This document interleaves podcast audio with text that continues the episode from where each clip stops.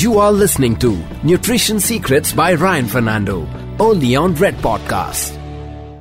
This is the Nutrition Secrets with Ryan Fernando. My name is Disha Oberoi, and it's the Red FM podcast.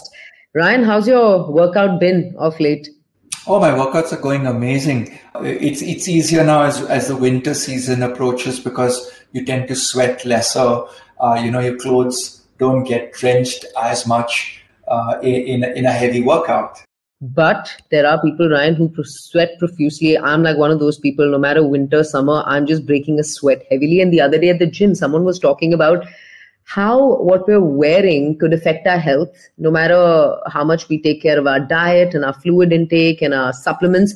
Something as basic as the material in our clothes, the acrylic, polyester, nylon material in all the workout clothes these days, they say your body tends to absorb it and it could affect your health. Now, is this a myth? Is there a possibility? If yes, how big of a problem is this? So, as a health coach, Disha, I'm always trying to improve everything that we do from the air to the water to the food that we eat to your environment. And clothing has never been one of my uh, to go points until recently. Uh, starting off with the point that uh, everyone likes to dress well yeah uh, and and go to the gym because obviously people want to uh, improve their body figure. So they do the diet, but diet is very uh, what's intimate. It's very personal. You can't show off to people how you're eating healthy. Of, of course, yes, on Instagram today you can do that, but I'm talking when you go to the gym, you can show off how fit or unfit you are. And I have seen that people choose clothes from sporting brands that are synthetic based because obviously they've brought in this technology of dry fit uh, sweat evaporates faster.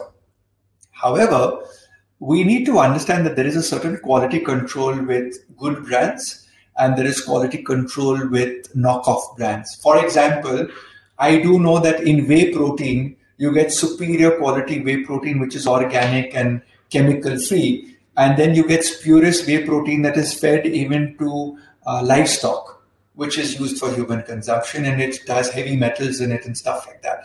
So, do you buy cheap or do you buy expensive? Do you buy quality control or do you buy something that is uh, a, a rip off, uh, but but has the logo on it? So, it's important for people to understand that certain materials will be dyed, certain materials will have chemicals in it, certain materials will be synthetic, nylon, uh, polyester, and these are originating from what we call as the petroleum products and I don't know if my listeners know this, but there we do a genetic uh, skin gene test in Qua Nutrition where I practice. And for certain people who are hypersensitive to molecules like rubber, latex, nylon, uh, vis- uh, uh rayon, uh, what was the other one?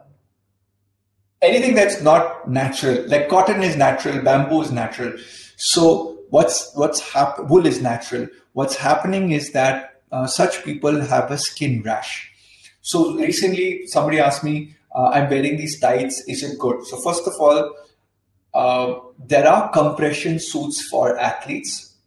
Uh, they're mostly, in my opinion, have uh, I have seen and touched and felt have a higher ratio of cotton in it, so the skin can breathe. Because when you work out, you will sweat.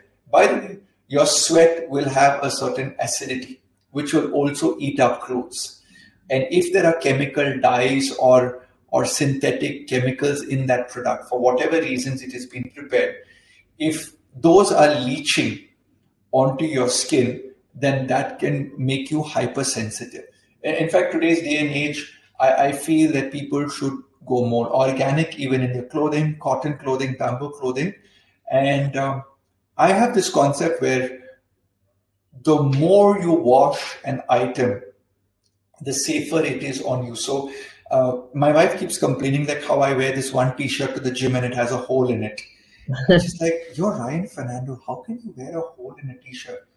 I'm like, "The hole is not showing anything. It's on my shoulder, and uh, only you can see it, and somebody who comes up close to me can see it."